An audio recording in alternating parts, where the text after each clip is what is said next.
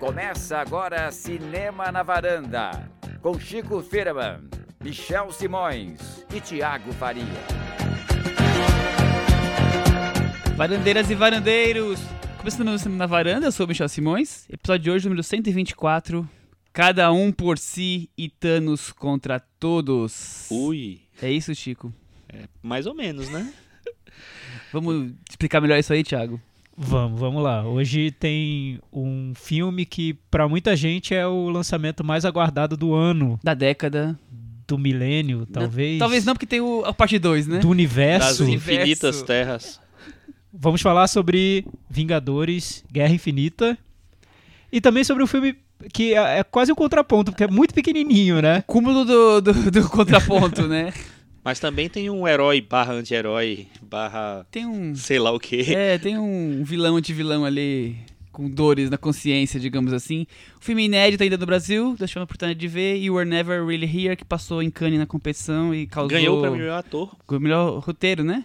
Ator também. É? O Ganhou hoje, Joaquin Joaquim Phoenix, Phoenix, é. ganhou o melhor ator. O... No ano passado a gente fez um episódio aqui na varanda com filmes que não tinham distribuição no Brasil. E era meio que um protesto nosso para que distribuíssem esses filmes que foram Exatamente. tão comentados, premiados e tudo. E eles acabaram caindo nos streamings, ambos Pois os é. filmes daquela vez. O You Were Never Really Here não tem previsão de distribuição no Brasil ainda, de nenhuma maneira, mas mais cedo ou mais tarde aparece nos streamings da vida, né? Eu Não sei se no cinema ele vai, vai ser lançado.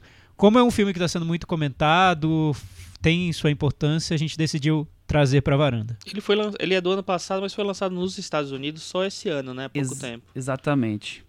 Bom, mas antes disso, vamos para aquele momento? Cantinho do ouvinte. Com o Thiago Faria. Cantinho do Ouvinte essa semana teve uma colaboração muito especial, viu?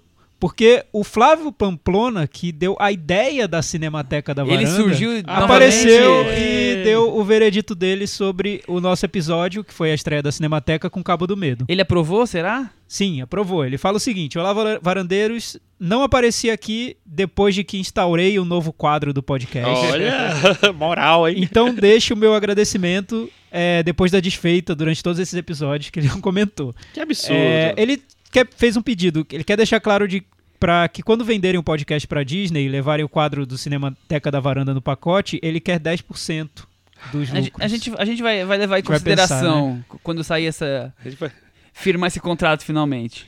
O Anthony Ele- Reed vai mudar de título. Ele disse que reviu também o, o Cabo do Medo, surpreendeu bastante do filme. Quando criança, ele tinha visto uma referência do filme nos Simpsons, e aí ele ficou com isso na cabeça. Fiquei até menos triste pela derrota do Doutor Fantástico, meu filme favorito do Kubrick. Era a escolha do nosso amigo É Michel. verdade. Não ganhou, Fica, mas. fica é- pra uma próxima oportunidade. Também é meu preferido do Kubrick, então eu queria muito ter falado sobre ele, queria muito ter revisto, vi já algumas vezes. Então, quem sabe na Quem numa- sabe a gente faz uma Próximo, repescagem de filmes indicados e aí ele cabe entrando pra votação de A novo. gente faz um All-Stars dos All-Stars. Olha só isso. né? Aí ele notou um detalhe que eu acho que alguns perceberam também, a ausência do meta-varanda na cinemateca da, da varanda. Mas aí não tem, não tem sentido Aí, ter... vamos, vamos- vamos ver aqui, Chico. Estariam os varandeiros Chico, Cris e Thiago censurando Michel Simões simplesmente pela nota negativa que viria deste? Medo de represálias, de afastar os mais puristas do podcast? Ou simplesmente que a excentricidade do Michel não casaria com um quadro chamado Cinemateca? Olha... Tá vendo? Tá vendo? Uma, um questionamento curioso do Flávio. Confesso que de imaginar a nota do Michel enquanto ele falava sobre o filme, é, já ri bastante. É, ele diria, o Michel diria algo como: Adorei, é um cult, tem um lugar especial na nossa cinemateca, filmaço nota 6. Seria esse comentário do Michel. Enfim, episódio sensacional. Mal posso esperar pelo próximo. Deixo novamente um agradecimento pelo novo quadro. Um abraço. Hashtag espero que não seja censura. Não é censura, né? Não, não é Foi uma censura, decisão foi- em conjunto A gente aqui. achou que, que os filmes da Cinemateca não precisava ficar dando nota, a gente acaba escolhendo as notas já pros filmes É, do dia a dia aqui dos Exatamente, atuais. assim, e, e quando o filme já entra num outro nível de, de apreensão, sei lá. Não para o é, Michel, Não né? para o. Michel. é, eu acho que não precisa, Não sou né? se, fã se eles já estão sendo, sendo é, cotados e falados pra Cinemateca da Varanda, é porque de alguma maneira a gente acha que eles estão tem um, um lugar ali na prateleira, Uma né? importância da, da diferenciada. locadora. Se ele ficar em dúvida, vai na Letterboxd que eu tenho as notinhas minhas lá. Ele pode Cuidado, tirar cara. Qual é o nome dele, Flávio? Ou Flávio, não vá, Flávio. Não, é, vá, me- é melhor você não ir. não. Não vá ou vá. Não vá à Cinemateca da, não, ao Letterbox do Michel. Não vá para o Letterbox, Flávio, não vá. Bem, é, sobre o Cabo do Medo, o Ricardo Rocha também deixou um comentário aqui. Cabo do Medo é um filme essencial para a lista de qualquer cinéfilo delicioso. Ouvir os comentários de vocês. Esqueceram de falar sobre uma das grandes homenagens do filme, que foi a psicose, quando De Niro aparece vestido de mulher, de costas na cozinha, e quando vira, levamos um susto com sua cara de psicopata e uma faca na mão. Na verdade, eu dei uma gargalhada, mas eu acho que era o propósito do filme. É Com engraçado certeza essa era, era o propósito. Ah, né? eu achei maravilhoso. Eu É muito achei, bom, é achei muito bom, demais ótimo, isso. A gente ótimo, acabou não comentando. É mesmo. verdade, assim, e é uma coisa que o Scorsese incluiu, né? Porque ele amplia as referências muito mais, né? Assim como a cena clássica que era usada como chamada na época do filme, no Intercine, nossa, resgatou aqui a sessão da, da Intercine Globo. é aquela sessão na Globo que, Que você você, votava e no dia seguinte É. passava o filme? É, você tinha três opções, você É. escolhia. Nossa. Mais ou menos como a Intercine. Cinemateca da Varanda, só que na Globo. É, só que na Globo. que apareceu o De Niro sentado no muro da casa da família enquanto vemos os fogos de artifício no fundo. É muito É boa essa aí, cena, maravilhosa mesmo. Só de Muito lembrar bom. já me arrepiei aqui, É viu. Ricardo? Muito bom. O Orley falou o seguinte: Varandeiros, ótimo programa, principalmente por sair do comum e trazer dois filmes japoneses. Ele viu apenas o terceiro assassinato, não gostou tanto, mas um que ele gosta muito, que ele falou, é o filme chamado Confessions. Título original Kokuraku, de 2010, do diretor Tetsuya Nakashima. É, Fica a dica. eu- o Chico. o Chico está aqui fazendo sinais que eu concordo. A Não gente sou não gostou não muito, muito viu? bom, não. O Orley, o Orley. Mas o Orley fica aí, é, assista, mantenha suas, suas opiniões, não seja influenciado pela varanda. Isso, exatamente. E lá no Twitter, o que aconteceu foi que o nosso amigo varandeiro honorário, Gustavo Joseph, deixou um comentário sobre a Cinemateca da Varanda e pediu o filme O Massacre da Serra Elétrica. Exatamente. Falando nisso, Já que Já temos que o assunto pedidos é para, Cinemateca- para a Cinemateca da Varanda, vamos lançar já a próxima votação para a escolha do mês de maio. Maio, né? Estamos entrando. Os nossos escolhidos para... já estão no Facebook, Michel? Já, né? Nessa, nessa Já, altura já estão no lá. Facebook, já desde ontem já, já estão para a votação. Dessa vez, dessa vez, como nós estamos ainda experimentando. É, Chico, essa coisa de gravar antes dá essa- essas É. confusões no tempo, digamos assim. Tudo bem. Chama Doutor Estranho. Chama o Doutor Estranho, boa. É, vai valer por uma semana, então vai valer até segunda-feira da semana que vem a votação que nós estamos experimentando. Vimos que a- o pessoal votou bastante na primeira semana, na segunda semana ficou já, Pra ficar mais já como quente, a gente, assunto passado, a É. gente não vai deixar ele pra se ficar mais abandonar. quente na hora que a gente tiver começando a gravar o podcast da semana que vem, a gente vai ver quem é que tá ganhando lá e para. E a finaliza, acabou. exatamente. Vai ser até aí. Tá bom assim, achei, Thiago achei, Faria? achei mais emoção. Tá Gostei. ótimo, vamos lá. Os filmes escolhidos, você. De novo, nós vamos abrir pra quem quiser brincar de tentar adivinhar quem indicou qual. Amadeus. De Milos Forman. Milos Forman. Outro diretor recente, que também faz poucos dias que nos abandonou. Também estamos homenageando na Cinemateca da Varanda. Vida Seca, de Nelson Pereira dos Santos, que a gente indicou. Indicou filmes dele na semana passada, se eu não me engano. Sim, sim. É, teremos um filme que caiu no Netflix recente, também indicamos nas na recomendações. Monty Python e o Cálice Sagrado. É do Terry Gilliam Terry Jones, que é a direção. Todos os Terry filmes- Jones, Terry Jones, acho, né? né? E pra fechar essa, essa, esse quarteto de filmes, O Bandido da Luz Vermelha, do nosso querido... Rogério Sganzerla. Exatamente. Então aí temos Então temos dois filmes nacionais. dois nacionais, Um, um britânico. britânico, e Amadeus, que é sobre um, um cara que sabia alguma coisa de música na vida, né? Deixem seus votos, escolham, faça, façam a sua escolha e, e aí a gente vai discutir o filme selecionado. Vamos rever o filme, né? O nosso Exatamente. compromisso de rever para trazer opiniões aí bem quentinhas sobre o que a gente viu. Atualizados, é Até isso. o finalzinho do mês, né? Le- Lembrando que pra Terry votar... Jones e Terry Gilliam, é, os dois. Lembrando que pra votar é só curtir a foto no o pôster na- no post que nós vamos fazer no Facebook. Já o Uhum. Exatamente. fizemos no Facebook, Já já, está está, lá, Facebook. na verdade. É isso? Nada como fast forward na vida, É, né, essa- Michel? Essas coisas. é, Viva a tecnologia. Ô, ô, Chico, não é um, um, um boletim do Oscar, mas tem alguma uma questão no Oscar que a gente precisa trazer, né? O que que aconteceu É. essa semana? Eles anunciaram, a academia anunciou algumas mudanças no Oscar. Na verdade, várias mudancinhas, assim. A principal mudança é na eleição dos documentários de longa-metragem, que agora eles não precisam mais ser exibidos no circuito. Antigamente a regra para todos os longas é eles tinham que ser exibidos no circuito para poder concorrer na, nas categorias, inclusive em documentário. Agora eles não precisam mais, eles têm que ganhar prêmios de documentário ao longo do ano, em, que são prêmios qualificatórios. Qualificatórios, tá certo? Tá, tá. Qualificativos, qualif... Mas tem que ganhar para qualificantes. participar? Tem que ganhar. Isso já acontece com curtas, com curtas e curta de animação ou curta documentário. É, eu não sei, eles não, não, na verdade não abriram quais são esses prêmios. Imagino que sejam os- festivais de documentário, que tem, teve agora o Visions da- é, do Hill, que é na Suíça, que é de documentário, que, que inclusive o processo Vision ganhou do um Hell. prêmio. É. E teve o. é, e tem, tem prêmios de documentários ao longo do ano. Eu não sei exatamente quais vão Se qualquer contar. um serve, se, É. se o melhor documentário na- no Varanda Awards vai valer ou não, né, Cris? Então, pode ser que, que pode ser que seja qualificado. Né?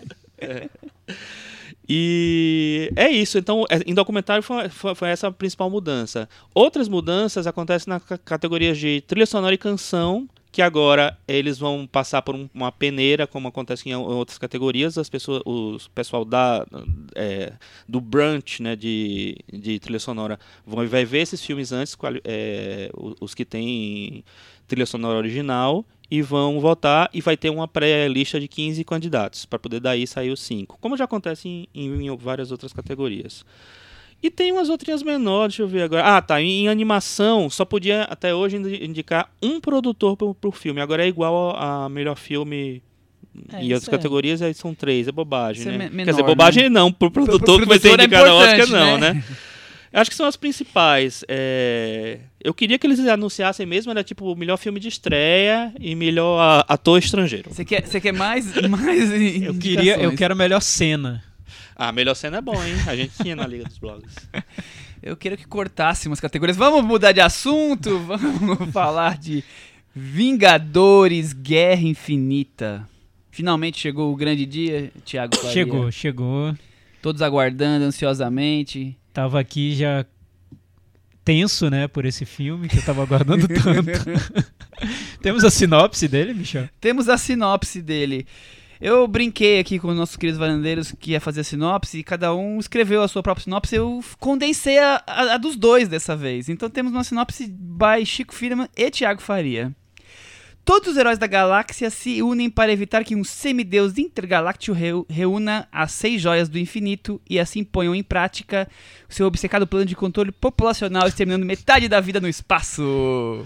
Que maravilha. Vocês se viram aí nas palavras, né? Foi um pouco, universo, foi né? um pouco truncado, estranho. Mas tudo eu acho bem. que eu usei galáxia demais, mas É, agora tem é tarde. palavras que É. se Agora é tarde. Tá bom, o vilão é o Thanos, né? Que é a grande novidade do, do desse filme. O Thanos nunca tinha aparecido no, no universo? Tinha sido citado várias vezes. É, ele e- aparece, a carinha dele aparece É. no final do primeiro Vingadores. Tá. Numa cena que parece eh, meio Power Rangers no espaço, uma Jaspion, na verdade, né? Que maravilhoso. isso. E Relembrar aí esses ele não era ainda o Josh Brolin naquela época, né? E aí ele é citado e eu acho que tem insinuações dele em, em alguns filmes da Marvel, né? Eu acho que um contexto importante para esse filme, que já aparece logo na, na primeira cena, no primeiro momento ali do, do- de exibição, é que ele comemora 10 anos do Marvel Cinematic Universe. Do pontapé Esse- inicial, 10 é, anos. 10 anos com 19 filmes, é o 19 filme. Então, é, é, é impressionante, porque quando eu vi na tela 10 anos, eu pensei, nossa, só 10 anos? Porque são tantos filmes que eu até imaginei que teria sido Mais mais, tempo, tempo. é mas verdade. eles cons- conseguiram construir um universo cinematográfico de heróis e fantasia com muitos filmes, muitos personagens, e esse novo Vingadores é um pouco o ápice desse, dessa história que eles construíram. É Cris, isso, Chico? é, é isso? O, o universo Marvel veio pra ficar e mudou esse cinema de massa? Ah, com certeza. E, e agora o, o Guerra Infinita, eu acho que é, é, é indo pra quarta fase, né, Chico? É tentando reposicionar um pouco os heróis e ia ser visto como uma fase de transição, porque já se fala em aposentadoria de muitos deles, né? Do Robert Downey Jr., do Chris, Chris Evans, Evans. do- até do Chris Hemsworth, enfim, tem de vários Uhum. atores já tava se falando do- de aposentadoria, principalmente do Robert Downey Jr., né? É muito provável que não se tenha mais nenhum filme solo do Homem de Ferro, pelo menos por enquanto. Então, Guerra Infinita é- era muito aguardado por causa disso e porque ele sempre foi cercado de, rumor, de rumores de que seria o primeiro desse universo que nós iríamos ter aí grandes percas, percas e Thanos. Maravilha. Pô, esse era o título, Percas e Thanos desse Maravilhoso, viu? É, Cris É, que guarda eu estava aguardando É. pro, pro A podcast. gente ficou aqui uma hora e meia discutindo um título e a Cris, em 30 segundos, desconstrói. É porque- Já mudamos o É, título. é. então. Tá mudado, tem- mudou. tem- Derruba o pode, anterior. pode ter um pouco de spoiler, né, nesse título, então é melhor, enfim. Nós vamos tentar, vamos, nós vamos tentar sambar aqui pra não dar spoiler.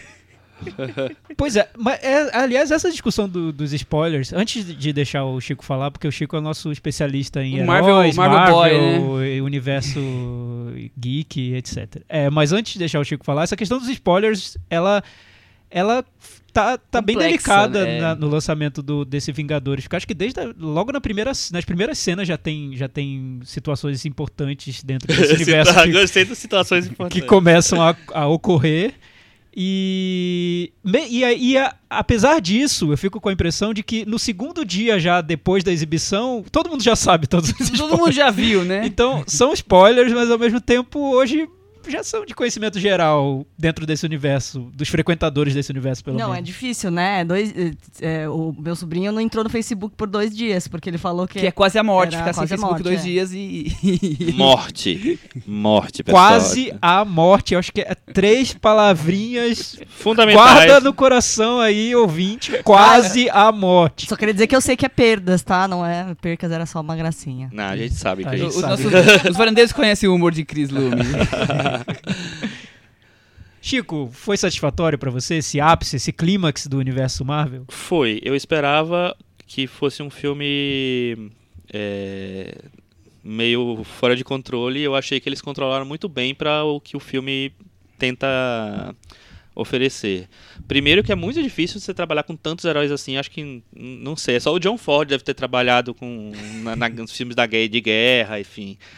É, e eu, eu achei que eles administraram muito bem. Conseguiram fazer grupos diferentes, com heróis diferentes, fazer umas dinâmicas diferentes. Eu acho que deu uma, uma renovada até no. Sei lá, na interação entre eles. E eu achei, pra mim, a, a grande coisa do filme é a construção do Thanos, do personagem. Eu achei o, é, o Thanos muito bem pensado. Gostei muito do Josh Brolin, apesar de ele não aparecer a carinha dele, aparece um pouquinho, né, Cris? Os traços estão ali. Leves traços. Mas eu achei que podia ser simplesmente um, um personagem como a gente já viu em vários outros, como foi o vilão do, do, do X-Men, da, da Liga da Justiça e tal. E não é, eu achei um personagem muito pensado, muito até filosófico, existencialista e tal. E pra mim isso fez toda a diferença no resultado do filme. Eu gostei muito e eu, como várias pessoas que eu sei que liam, liam quadrinhos na época que eu vi os comentários, inclusive nosso varandeiro honorário Ailton Monteiro, é, me senti realmente lendo uma grande saga de quadrinhos dos anos. Ah, muitos anos atrás. Estão representados ali. Então, eu acho que tem, tem a- a- essa coisa épica, mas com algum sentido, entendeu? Não é só. Não é uma coisa vazia, pelo menos. Muito bem. E É você, Thiago, quais são as suas impressões gerais? É, an- antes de falar minhas impressões, o, o Chico disse sobre essa dif- dificuldade de coordenar tantos heróis dentro de um filme. Aí eu fui ver uma entrevista com os diretores, o Anthony e o Joe Russo. Eles fizeram o Guerra Civil, que também tem vários heróis. Antes disso, eles tinham feito os filmes do Capitão América, o Soldado Invernal, que aliás o Chico O só, gosta só o Soldado muito. Invernal, acho. Só o Soldado Invernal, né? É. E eles falaram que uma inspiração pro filme foi Nashville, do Robert Altman. Olha só. Porque Olha. eles falaram que a dificuldade era coordenar tramas paralelas. é, personagens que estão em mini, mini dramas dentro de um drama maior. Tá vendo que eles fizeram um filme do Altman. É, o, o Chico falou de um Versão for, mas a inspiração deles foi, um, ou um Magnolia. Faz total Marvel, é sentido. isso? Engraçado que depois de ter visto o filme, eu pensei, esse é o filme de heróis do, do Robert Do Altman. e, o- e depois que eu vi essa, Thiago, essa não, não é, não é. Não, não é. Não né? Não. Teria, seria um pouco diferente. Porque tem varandeiros que não conhecem Robert Altman. Não, não é. Filme dele. É, e o que eu noto nesse, nesses 10 anos, fazendo um balanço do- dos 10 anos de, de universo Marvel, é que a estratégia deles de dominação mundial que tem no cinema foi muito bem pensada porque eles conseguiram equilibrar filmes que funcionam para quem não é fã de quadrinhos, para quem não tem esse conhecimento prévio que o Chico tem, que o Ailton tem, que não leram quadrinhos na infância e tudo, com outros filmes que talvez só sejam perfeitamente compreendidos por esses fãs. Então, eu percebo que os filmes avulsos de heróis, como Pantera Negra, Doutor Estranho, Homem-Aranha, são filmes mais acessíveis para todo mundo. Enquanto que os filmes que reúnem esses heróis, como Vingadores e o Guerra Civil, eles são um pouco até cifrados para fãs que trazem uma informação prévia sobre esses filmes. Eles têm muitos easter eggs pra quem, não, quem É. conhece do, do Você assunto. não pode ter passado, sei lá, os últimos dois anos, último ano, sem ter ido ver um filme da Marvel pra ver Guerra Civil. Mas eu acho que o Thiago Civil tá não, falando que a- é Guerra Infinita. Além do, É, eu dos acho que é filmes, é, o, é o- os quadrinhos, É, é, o porque, universo porque sabe, além. Cris, eu tava pensando nisso. Eu vi os 19 filmes. E. Eu não lembro de várias coisas. Eu não também lembro de várias- Eu além- caramba, eu não já lembro de várias nisso. Nossa, coisas. é mesmo, aconteceu isso. Olha, eu não lembro aqui. de várias coisas, eu não me importo pra várias coisas, com várias coisas, e também no, no- eu não tenho uma ligação emocional com esses personagens por ter visto os 19 Eu filmes. tava precisando daquele clipezinho da Netflix quando começa a temporada ontem. Falei, gente do céu, eu não lembro disso. Ah, olha mesmo, era aquilo ali e tal. Então eu acho que esses, Ah, esses filmes é de um- reunião de heróis, eles buscam esse, esse impacto emocional que o fã de quadrinhos tem. E não necessariamente o fã do universo Marvel no cinema tem. Mas quem, quem acompanha os quadrinhos já há muito tempo e leva essa lembrança da infância e guarda isso. E eu vi pessoas chorando na sessão em momentos que eu pensei, jamais eu choraria nesse momento, porque não, não, pra mim não tá, dizendo transmitindo nada. coisa, assim. Mais pessoas chorando. Então, pro fã, é muito forte. Eu acho que os diretores têm um, um mérito muito grande de, de terem conseguido resumir tantas tramas de heróis num filme, coordenar tudo isso tão bem e acertar muito a veia do fã de quadrinhos, né? O, esse Avengers novo, eu acho que é um, um gênero que eu nem sei definir que gênero seria cinematográfico, que é muito exclusivo pro clube de fãs da- do universo Marvel. Eu, eu, como alguém que tá fora desse clube, eu admiro o esforço, mas o filme não me passa nada. Uhum. Mas tudo bem, eu, eu gostei de ver no dia seguinte a empolgação dos fãs com o filme. Falei, pô, legal, que bom.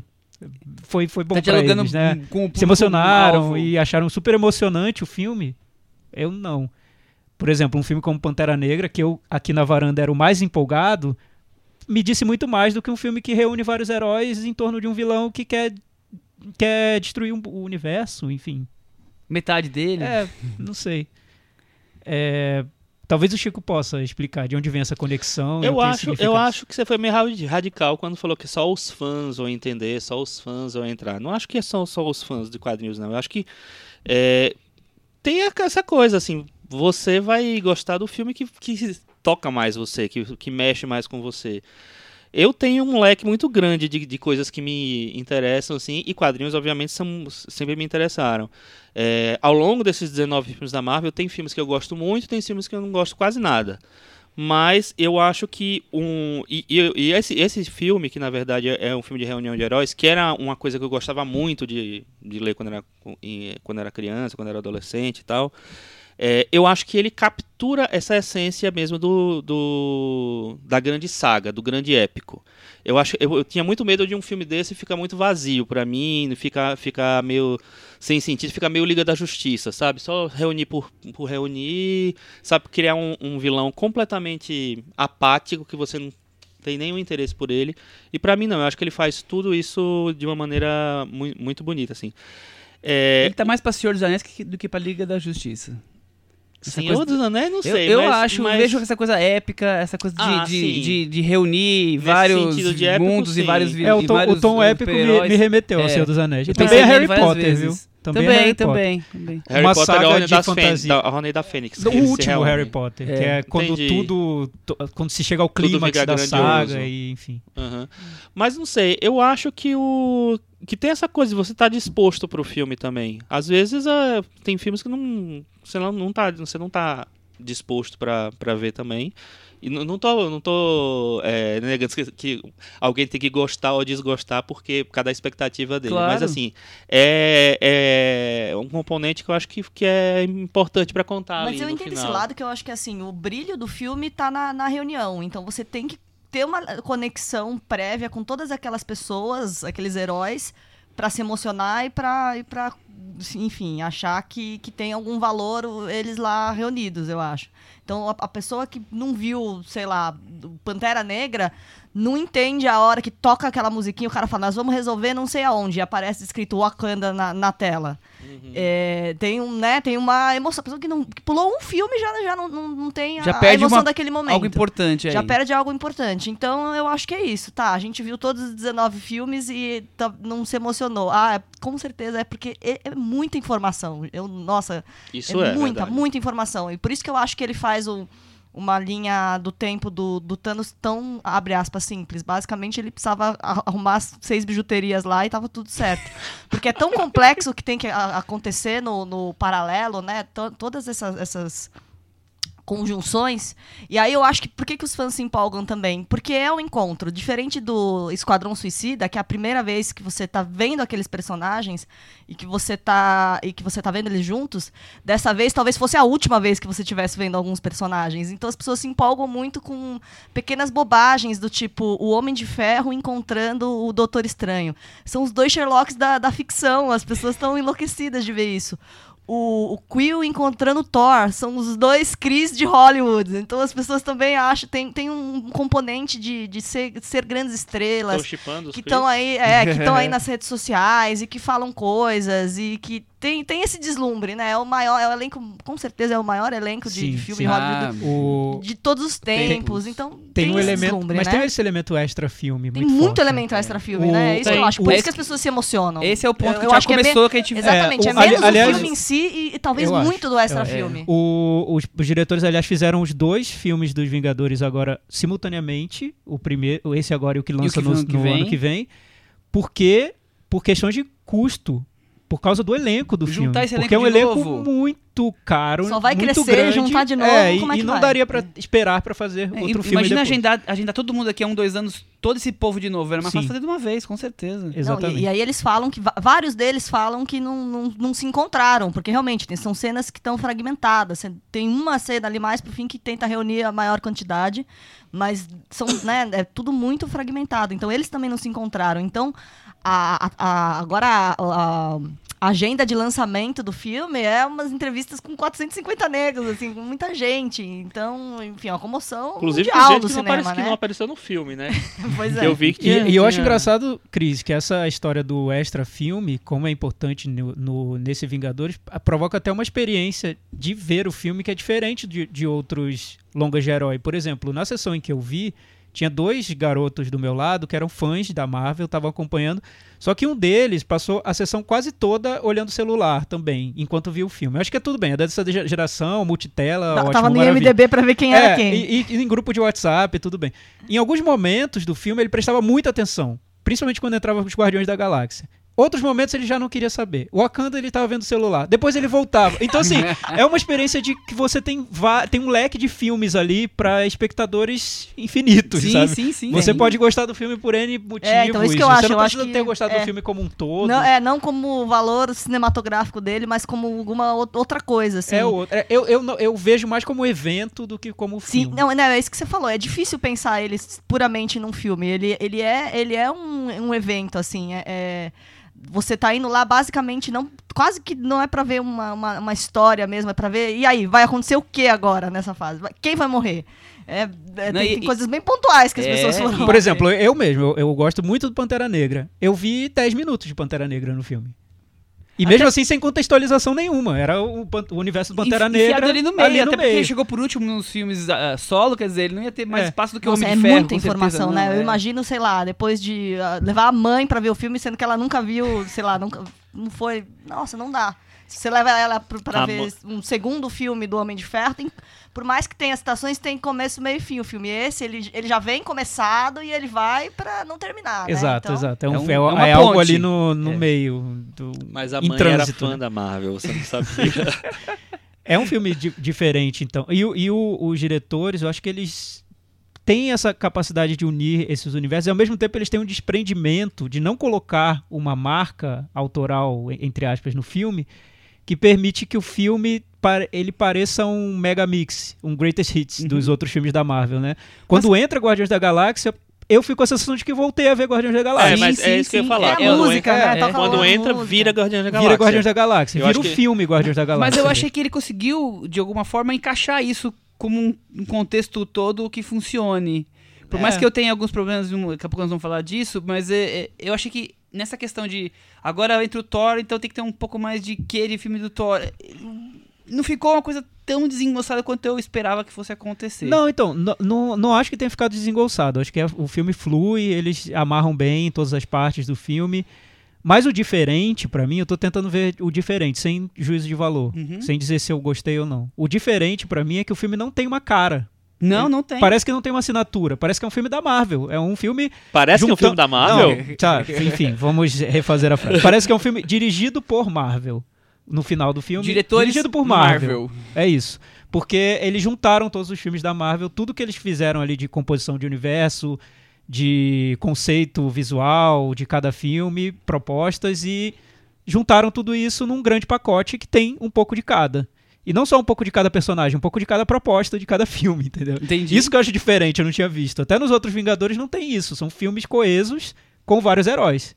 O Guerra Civil é um filme coeso com vários heróis dentro dele. Esse não. Esses são vários filmes da Marvel, microfilmes da Marvel, formando um só. E o Thanos é o, é o que une todas essas linhas, mas mesmo assim, ele une porque é a, é a ameaça, né? É por isso. não é, é. por nada além disso. Ele tá no universo, ele une por ser ameaça. Acho também que o Thanos é a melhor coisa do filme, Chico. Acho, acho interessante. Finalmente temos um vilão que que não é simplesmente um superpoderes que vão lá, atacam lutam, que tem a sua própria história, que o filme se preocupa em, em contar isso, por mais que, que eu até qui- quisesse mais de, de detalhes, de, de aprofundamento, ele Mas aí antes é 2 horas e 50, Talvez. 3 eu, horas eu queria um pouco 90. mais de Thanos e um pouco menos de filme. Mas, mas, isso é, um- todo. mas isso é um problema, né? Porque o Thanos é, ele é a linha do filme. Ele, ele une o filme. E eu, eu tinha lido um texto do Chico antes de assistir. Ele fala que o, que o Thanos é o principal e é muito corajoso do filme se guiar pelo Thanos. Eu- e eu entendo isso. Depois de ter visto o filme, eu falaria a mesma coisa. Só que assistindo ao filme, o Thanos deve aparecer meia hora, É? né? Não É tem é, é é muito, muita muito, coisa, muito. muita gente, muito Aparece herói, mais muito que todo subtrama. É, mais que todo mundo, certamente. Mas ainda É, assim é muito pouco. Você não tem um, um- Você não, não, não tem nem espaço ali pra traçar muito a, a Não, trama não do tem. personagem. E mesmo assim, acho que, acho que mesmo com tudo isso, com 550 personagens, ele ainda consegue dar um pouco de profundidade pro Thanos. Eu, eu não esperava que, que tivemos, tivéssemos isso nesse filme. Que normalmente eu acho o Vingadores sempre uma farofada, só humor e, e ação. E o filme é realmente humor e ação, muita ação, não para um segundo. Talvez Uhum. deixe o filme com mais ação da história do cinema, além da quantidade de, de personagens. Mas eu gosto de- desse Thanos com espaço e a gente entender um pouco mais de Thanos, mesmo que ele seja um genocida, digamos assim. Que quer salvar a galáxia matando, destruindo a galáxia, quase isso. É, eu, eu, eu gosto dessa coisa contraditória que o personagem tem. Acho que é que eles conseguiram dar esse tom bem e eu acho que o Josh Brolin conseguiu materializar isso, apesar de não aparecer, né? Materializar mais. O, o visual do Thanos eu gosto muito também, porque é um visual que podia ficar muito. Eu lembro quando a gente falou aqui do X-Men Apocalipse, eu falei assim: como é que você consegue é, tra trazer para o cinema um deus hum, é, egípcio milenar de pedra de não sei o que lá, o que lá. Com o Thanos, que é quase igual, quase igual assim no visual, eles conseguiram e ficou crível e ficou profundo. Eles conseguiram fazer. Então é possível fazer. É, Enfim, o... eu, eu, eu também não esperava essa, essa profundidade do Thanos. Eu achei que ia ser uma coisa mais é, funcional, do, né? do, do, do Power Rangers. A- é, por aí. Até porque eu acho que. Isso que você, que você falou, Thiago. Tem tantos núcleos, tem tanta coisa pra dar conta, tem tantos filminhos pra contar ali no meio, que a chance de, de botar um vilão qualquer pra poder você só garantir as cenas de ação era muito grande, assim. E eles não, eles tiveram uma preocupação muito grande de fazer um, um- um vilão crível e um vilão é, sólido, né? Eu tô falando essa palavra, toda, toda semana eu falo essa palavra, sólido agora. Então, pra mim, foi bem surpreendente ver que, que teve uma preocupação com o texto, teve uma preocupação com uma coisa um, um pouco mais do que um é, garantir cenas de ação. Eu acho que ele- o, o filme me surpreendeu nesse sentido, assim. E eu acho, assim, que não dava pra dar tanto espaço pra todos os personagens, e eu acho que todos têm pelo menos uma cena importante ali. É, é- é- são muitos personagens para administrar. Então eu acho que eles escolheram os mini protagonistas Os- Homem de Ferro, importantes. Capitão América e Thor. E, e acho que o, o Feiticeiro Escarlate e o Visão também tem um, um protagonismozinho ali. É, e o resto, acho que eles tentaram dar, dar uma cena ou outra para para esses heróis porque para administrar porque uma coisa que é- é- era muito difícil pensar como é que ia fazer é o seguinte é, como é que você é, faz um, nos quadrinhos uma saga com vários heróis ah você dá você trata em cada cena você trata um herói e tal não sei o que lá no cinema você tem que li- lidar com heróis personagens e atores que ganham muito dinheiro então não dá pra você ter a Scarlett Johansson num filme e botar ela numa fala só. Então você tem que dar uma, duas, três cenas pra ela, mesmo que se- se- sejam cenas pequenas. Eu acho que eles conseguiram fazer isso de uma maneira geral com todo mundo ali. Não acho que ficou nada gratuito, acho que te- todos estão muito bem casados ali, tudo tá meio amarrado. E eu gostei muito dessas dinâmicas novas. Eu, é, ver o Senhor das Estrelas com o, o Homem de. é, com o Homem de Ferro, eu, é, criou uma, sei lá, uma possibilidade ali. É, não sei, eu acho que, que várias coisinhas funcionaram de, um, de uma maneira que eu não esperava. E eu achei as piadas mais controladas nesse filme. Eu achei que tem, tem vários momentos de piada, mas eu achei que elas todas elas estão meio amarradas e elas não estão querendo ser o protagonismo, porque tinha tanta coisa para ser o protagonismo ali que as piadas ficaram meio que no lugar delas. Eu acho que tem outra coisa que, sim, pros fãs é um deslumbre, são as- os equipamentos e a armadura novas de alguns personagens. Coisas que demoram filmes inteiros pra pra desenvolver, os superpoderes e mostra de laboratório. Em 30 segundos você descobria que fulano já estava sendo capaz de fazer um milhão de coisas, né? Tem, esse- tem isso também. Sim, isso tem, tem muito no filme. O que o Chico falou sobre os atores eu acho achei perfeito, porque eu pensei muito nisso, em como, como funciona a dinâmica de uma atuação num filme desses, com tantos atores importantes, tantos atores caros, astros né, de, de Hollywood. Você, não, Personagem já conhecido do público. Exato. O filme não é um veículo pra ninguém. É um veículo pra o conjunto desses atores. E ao mesmo tempo você precisa justificar a presença daquele ator no filme. Então você tem que dar cenas muito importantes pra cada um deles. Pra mim, um dos fatores que prejudicaram o filme, na minha opinião, no- na minha experiência, é o excesso de grandes momentos que você tem que colocar ali porque tem que justificar a presença dos atores. Então, a impressão que eu tinha é que cada cena tinha que ter uma situação chocante, Forte, um clímax é. dentro do clímax, dentro do clímax, dentro do clímax e não acabava nunca mais. É, eu, se. é, ainda bem que eu não fiquei com vontade de ir ao banheiro durante o filme, porque eu perderia uma parte muito importante do filme. É, isso eu acho que é, um- é excessivo. Eu achei um filme exaustivo, com uma hora de filme já, já para mim já tinha dado, podia ter dividido em outros filmes, mas essa história que o Chico falou, acho que é fundamental para entender o projeto. Você precisava ter grandes momentos para justificar grandes atores e grandes personagens que para cada um dos fãs da Marvel representa uma coisa.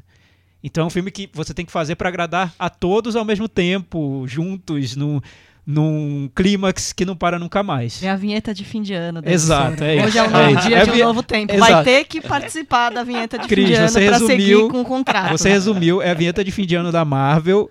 E como na da Globo, que às vezes inserem o Faustão ali porque ele não pôde permanecer, não pôde comparecer, também tem isso. aparecia assim.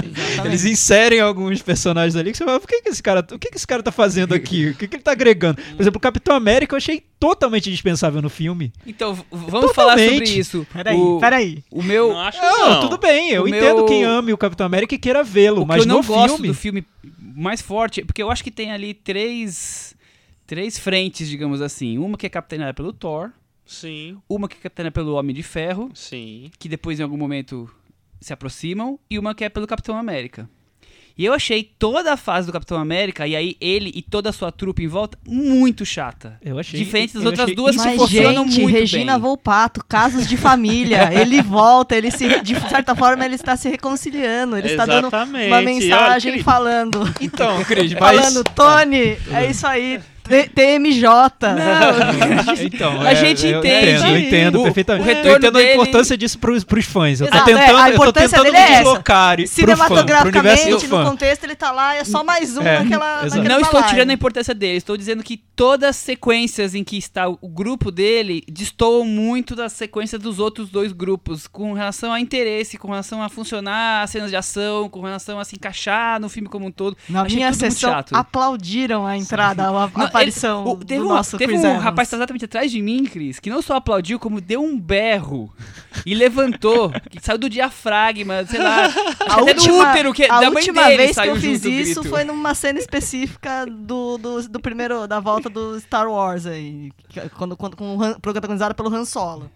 Não- Ele, não vi ele batia o assim, pé uma de, aparição de personagem fazia entusiasmo. tempo. O filme inteiro, quando apareceu o Capitão América, eu falei, esse cara vai ter um infarto nervoso aqui. Só, só no, no- no Despertar da Força com o Han Solo eu vi gente gritando assim. E nesse momento nós descobrimos que o, Ma- que o Michel gosta mais de cenas do espaço do que cena na Terra. Olha Que é- só. que é uma surpresa Olha, Olha, surpresa. olha Sabe só. que eu não tinha Mas- pensado nisso? Tá, va- va- vamos fazer a conexão que eu acho que a gente, a gente tá falando, do- falando sobre o filme, Mas deixa o que eu é só o falar filme. uma coisa Tá, que tinha a ver com o que você tinha tava falando antes, assim, é, que agora eu já vou esquecer mesmo, né? Eu tava falando sobre os atores e os mini clímax dentro dos clímax Ah, não, dentro do ah, é, isso que eu, que ia falar é o seguinte, assim, tudo bem, eu que entendo... não termina o clímax, porque vai ficar pro ano que vem.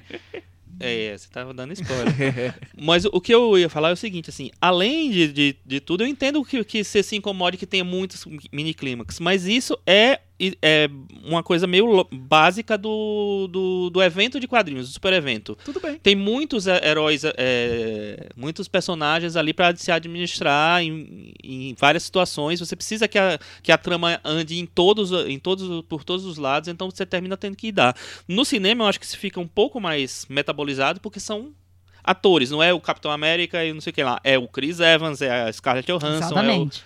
então, eu acho que fica metabolizado. Então, não, não- acho que não tinha como. Esse, eu imaginava. Isso, tipo lá, antes de Universo Marvel, quando eu pensava assim, ó, nossa, nu- nunca vão fazer um filme de, é, de reunião de heróis, assim, nesse, dessa dimensão, porque, primeiro, como é que eles vão pagar o salário? Segundo, como é que eles vão administrar tempo de, de tela da- das, das pessoas? Eles conseguiram, eles fizeram. Sim, conseguiram. Eles fizeram. É, e eu não acho que ficou, que ficou jogado. né? Eu acho que tem algumas, al- alguns personagens que são menos, sei lá.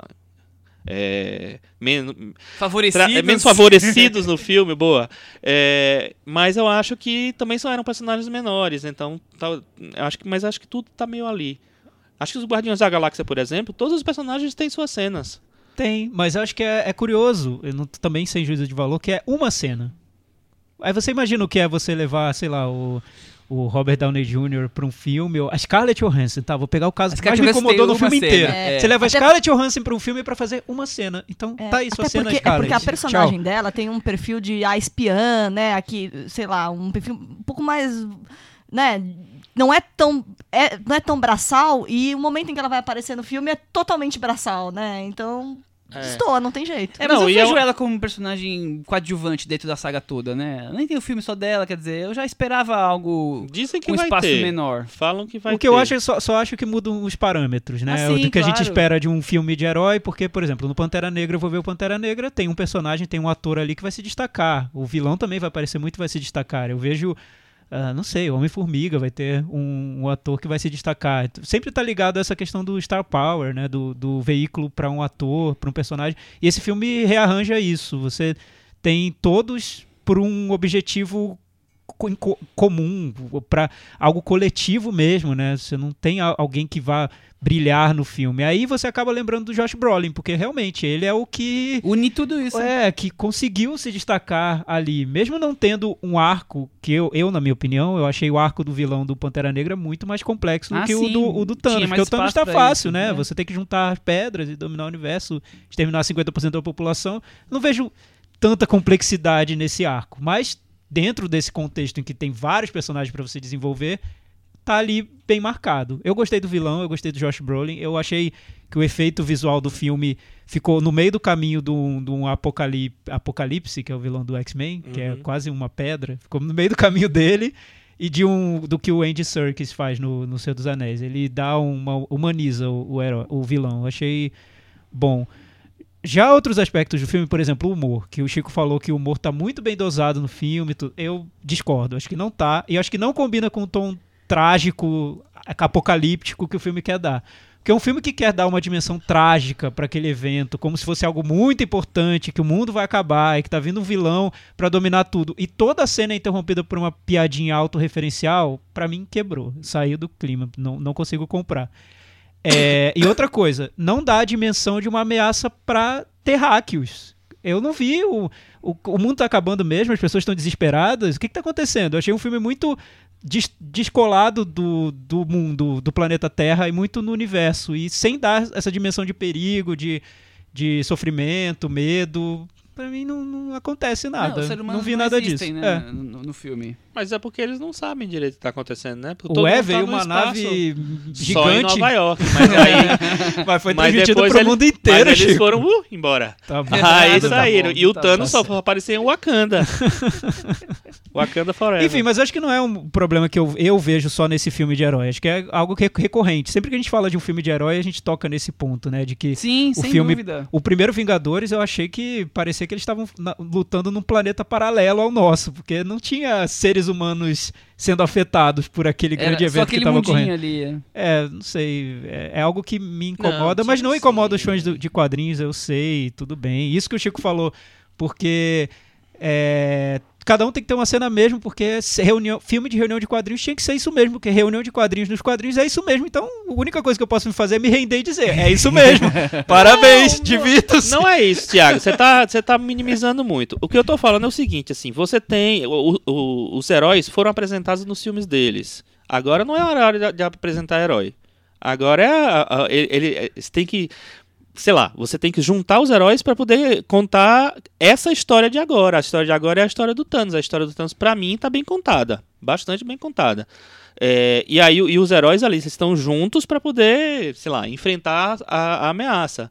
Não acho que agora você- não dá pra desenvolver os heróis agora. Os heróis já foram desenvolvidos o Eu, eu, Talvez- eu, eu discordo um pouco do Thiago porque eu não vejo muita diferença nisso e no que faz os X-Men. Os X-Men também é muito isso. Cada um tem sua cena, tirando um Wolverine, um outro, Mas um qual- outro maior. Mas Essa questão de um como- monte de heróis lutando contra alguém, eu não, não vejo muito. Eu acho que é uma coisa já tá bem resolvida dentro do- desse universo de heróis de uni- uni- união. Tem alguns personagens que vão ter participação pequena e tem personagens que vão ter o grande destaque, que no caso aqui são três ou quatro, e, e o, o cinema é assim mesmo, nesse universo, e não vamos ter 20 cenas com a Scarlett Johansson ou com Paul Bettany num filme que tem Thor, Homem de Ferro e Capitão América. Não vamos, é isso. É, é- E estamos aceitando, assim como os X-Men lá, os, os estu- estudantes que são fortes, dão espaço pro Capitão Xavier, pro quando- Professor Xavier. Professor Xavier, pro, pro Wolverine. Tem os que são. Tem protagonismo e tem os que são coadjuvantes dentro da, do universo e. Não, mas só lembrando é assim, eu não tô pedindo que todos tenham espaço. O que eu vejo de diferente nesse para um filme do X-Men, por exemplo, é que eu acho que todos têm microfilmes dentro do filme. X-Men não é isso. X-Men é um filme do X-Men com pe- vários personagens. Sim, só, sim. só isso que eu tô mas falando. mesmo no X-Men. não tô dizendo assim, que todos têm que ter claro. várias cenas e vão ficar cinco horas do cinema é, vendo o filme. Mas mesmo não. no X-Men aca- acaba dividindo microgrupos que vão correndo Sim, a e história. no Guardiões da Galáxia 2 também. Também, e então em é- vários, nos filmes do Star Wars também, no Star Trek também. É uma, é uma estrutura de filme de aventura. Não é isso que eu tô falando. Eu tô falando sobre a estrutura do filme. Gente, personagens importantes morrem, não vamos entrar nos spoilers, mas isso é um impacto. Vamos, no buraco do spoiler a gente pode falar. Ok, se, se quisermos. É, isso é, é algo assim marcante. Eu, eu gosto quando pessoas importantes Eu também gosto. saem de uma saga, Então, digamos assim. Eu não sei, é, que, é, é interessante ah, vai falar que é ousado. Eu não sei se é ousado, porque assim, era meio que bola cantada. Assim, não, não exatamente quem eram, mas que isso iria acontecer. Matar personagens importantes era uma das metas a ser cumprida por, por Guerra Infinita. E acho Não que chega a ser é uma um- Shonda Rhimes e. É. É, é, um, é um preparatório para fazer um, um- Enfim, para chegar num, num ponto aí da, da, da- que a saga, que o universo estendido precisa. É, eu- é, tem essa lógica, assim, no, no- na- no- nos quadrinhos sempre morre alguém importante na- nessa- nesses eventos, mas os quadrinhos, eles são, tem, tem tanta possibilidade que a maioria dos que morrem volta. Então, de uma Também maneira ou tem isso também, volta. né? Ele É. deixa algumas coisas assim, tem, tem diálogos que deixam algumas coisas em aberto, né? É, e o... o- Além disso, é, eu acho que tem um, um extra história, extra filme, que é aquela coisa. Eles pre- precisavam, como a, a Cris falou, resolver várias coisinhas. O, o Robert Downey Jr. já falou várias vezes que está cansado, que não quer fazer mais, e, e- o salário dele só aumenta. Chris Evans também já falou que não quer mais.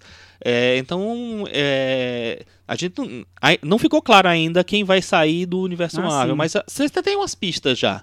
Então, eles precisavam de um grande evento para justificar essa saída. Enfim, vão sair por cima, né? Vão sair com, com a porta aberta para voltar depois, quem sabe. Em alta, é isso. É. Enfim, é uma, é uma lógica lá. Eu, mas eu acho que personagens importantes vão, vão sair. Vão sair Mas nada é muito definitivo Ah, nesse não, filme, com né? certeza. Chico? Aparentemente não. assim, eu achei, eu não achei nada É, definitivo. também não, achei na- nada é definitivo. É, Mas eu acho que o. é, que eles, eles vão usar pra dar uma enxugada. É, é assim, é, al- alguns, alguns personagens vão acabar voltando com certeza, que há dúvidas se co- aconteceu, mas tem, acho que tem alguns que não voltam nunca mais. Pode ser. Que, que, que os atores estão livres da, da saga Marvel. Não, sem, sem, não, não- sem dar, dar Nomes. spoilers. Tem, tem questões. Essa, essa ideia das mortes já estava sendo ventilada, quando, como a Cris disse, era, era obrigação do filme. É, ter. os próprios atores É, ficavam fazendo, dando pistas Tem, as, tem questões de mortes ali muito pontuais no filme. Tem também um grande evento no filme que aí é totalmente reversível. Ah, não, é Você isso pode reverter é. completamente É, esse- tudo. eu acho que isso aí é só. E, e as mortes que ocorrem no filme são muito pontuais e até B, né? Eu não vi um- um- uma morte que, meu Deus do céu, agora para tudo. Deixa me dar um ar para Não, o filme que eu preciso e- respirar. e é- não, e é são, são, são coadjuvantes, É. coadjuvantes B, né? Não, e tem a- e momentos até- emocionantes. e até situações de morte que você fala, gente, o cara nunca ia ter caído numa dessa. Para, ele não, não cai nessa. Não cai nessa. Agora ele foi cair nessa? Tá de brincadeira. Ah, vá, é isso. Vamos pro nosso metavaranda? Vamos. E aí, Cris? Seis e meio. Chico? Oito. Thiago, eu vou dar nota 5,5. Eu vou dar nota 5. Com isso, o nosso querido Vingadores Guerra Infinita ficou com 63 do Metavaranda. Tá bem, e tá ele na varanda. ficou na varanda, bem posicionado aqui. Tá convidado pro Réveillon da varanda. Pois é, e, e assim, Reveranda. até pensando em, em nota, eu para mim é muito difícil dar uma nota pra esse filme, porque eu vejo como algo diferente mesmo. Talvez vá ser lembrado como um filme que abriu uma nova maneira de, ser- de fazer filmes. Eu sei que de, falando aqui pra vocês, isso até o, o Michel respondeu, mas isso que você tá falando, todo filme de herói já tem. Eu acho que no filme em si, a maneira como ele foi feito, organizado, filmado, juntado, costurado, eu acho que tem algo, tem um caminho ali que talvez o, o cinema de entretenimento vá buscar no futuro, apagando totalmente a figura do diretor, que a gente conhece como o cara que vai lá e assina o filme no final e dá a, o, o, o- o- seu dedinho ali, não, né? não que, que dá o formato visual. Uhum. O, o que seria esse filme pro, em matéria de arte e tudo? É outra coisa. Eu acho que esse Vingadores leva para um outro patamar. Eu acho que é muito mais um evento que um filme, por isso que eu não daria nota. E é bem, bem resolvido pro fã, sim. Eu entendo isso, eu li muito opinião de fã, eu achei muito bom ver como as pessoas ficaram empolgadas com o filme, como ele funcionou, como ele toca ali na emoção do fã e representa tanta coisa para quem acompanha esse universo. Mas, enfim, são outros parâmetros. Talvez a gente ainda não esteja preparado. Digo, os infiéis, como sim, eu. sim, assim. sim. Estamos entrando num novo pântano, é isso? Exato, um outro momento. Vamos mudar de assunto? Vamos. Vamos para, para o filme da Line Ramsey. Line Ramsey, sabe qual que é a pronúncia correta? Acho que é sei. Ramsey. Cris é escocesa, co- corrige pra mim qual que é o nome- dela. Acho que tá bom, acho que Acho tá que bom. tá bom, ótimo. Um filme muito mais convencional em comparação. É uma, uma guinada 720, dá duas voltas pra poder fazer a guinada, né? You Were Never Really Here, filme que, como comentamos, competiu em Cannes, ganhou melhor roteiro e melhor ator com Joaquim Phoenix. Roteiro ele empatou, dividiu o prêmio com o filme que nós já comentamos aqui na Nossa, varanda, é, o Sacrifício, Sacrifício. do Servo Nossa. Sagrado. Empatou o roteiro. Empatou, eles deram um prêmio pros dois. Gente. E o Joaquim Phoenix levou o Não prêmio. conseguiram acertar uma. Mas tudo bem. Foi um filme que, que dividiu a crítica internacional. Eu li muitas críticas positivas na Europa e desastre nos Estados Unidos de recepção do filme. A diretora é escocesa, vocês conhecem o cinema dela? Ela- Sim. Quarto filme dela, dirigiu O Lixo e o Sonho, primeiro filme. É, Morven Color, algo parecido com isso. Morvan Collar. E precisamos Como falar é o- sobre o Kevin. nome do primeiro? O Lixo e o Sonho. Ah, o Ratcatcher. Ah, engraçado. Não sabia, não sabia que tinha tido esse nome também, não. Deve ter sido Bom saber, em- muito prazer. O lixo e o sonho. Exatamente. Oi, Esse o o filme lixo. do Vic Muniz. Ai, que medo. É que veio bem antes do Vico Muniz, né? Felizmente. O que, que vocês acham da- da carreira dela? O que vocês conhecem dela? Vamos falar um pouquinho. Eu vi o Morvan Collar, que eu acho um que fica pelo meio do caminho e tal. Não, não acho um, um filme bom, nem acho um filme ruim. E eu acho o precisamos falar sobre o Kevin horroroso. Horroroso, abominável. Acho muito ruim. Eu gosto da palavra abominável É. pra referir esse filme. Sé- não, porque sério. eu acho abominável. É, você Eu acha acho também? Não acho tão ruim. Eu, Eu eu foi- não gosto, mas Foi eu não meu, acho tão ruim. meu filme, meu pior filme daquele ano.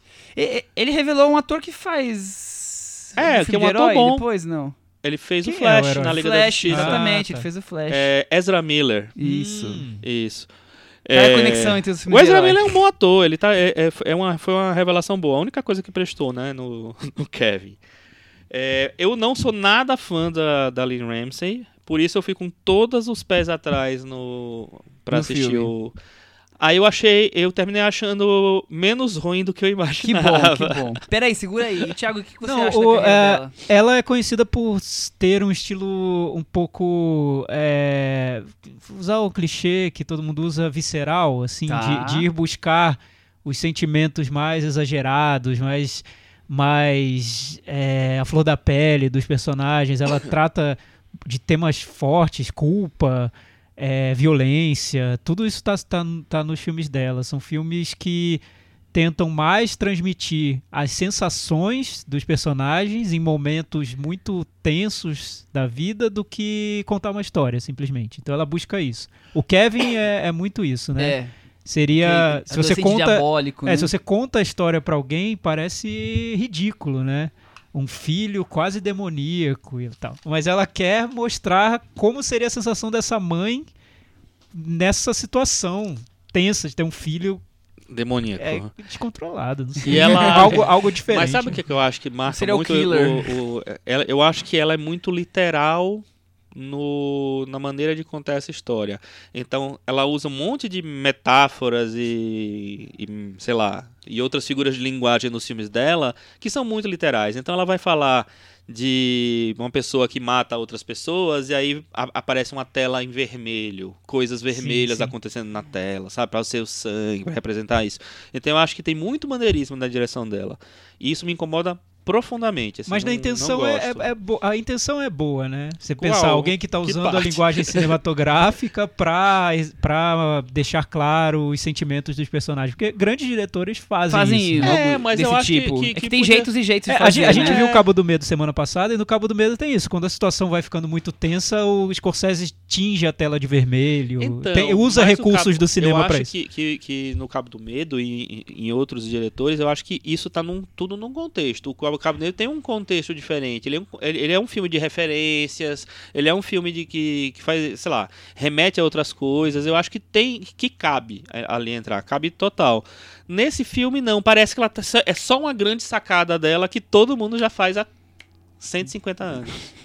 Eu, como já falei, não gosto nada do Kevin, eu não vi o Morvan Collar, mas eu gosto bastante do Lixo e o Sonho, o Ratcatcher. Vocês vocês não viram? Eu não vi. Eu, eu achei bem interessante porque é um filme sobre é, o subúrbio da Escócia.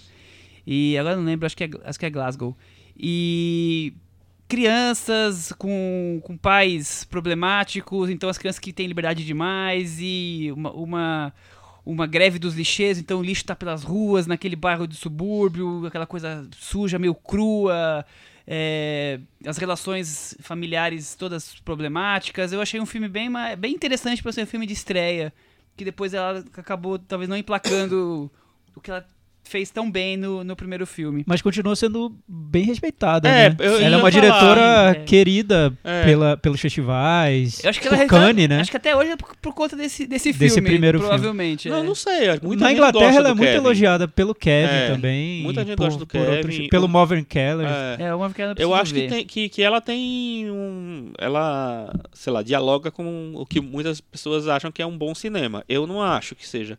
Mas, é, enfim, eu acho que tem o mérito dela realmente de ter uma.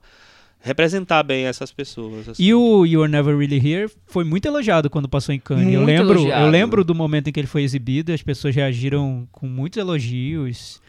Ele, foi, ele dividiu depois, prêmios, é, né? é. Acho que ele dividiu a, a, A, a crítica, crítica americana depois. bagu- que bagunçou essa, essa opinião aí É, geral. então, eu acho que, tem, que é, teve um, em algum momento teve uma travada aí, porque é um filme que ele só conseguiu ser distribuído nos Estados Unidos agora, depois de um ano quase. É, Estreou em abril. É, estreou em abril, então quase um ano depois de Cannes, né?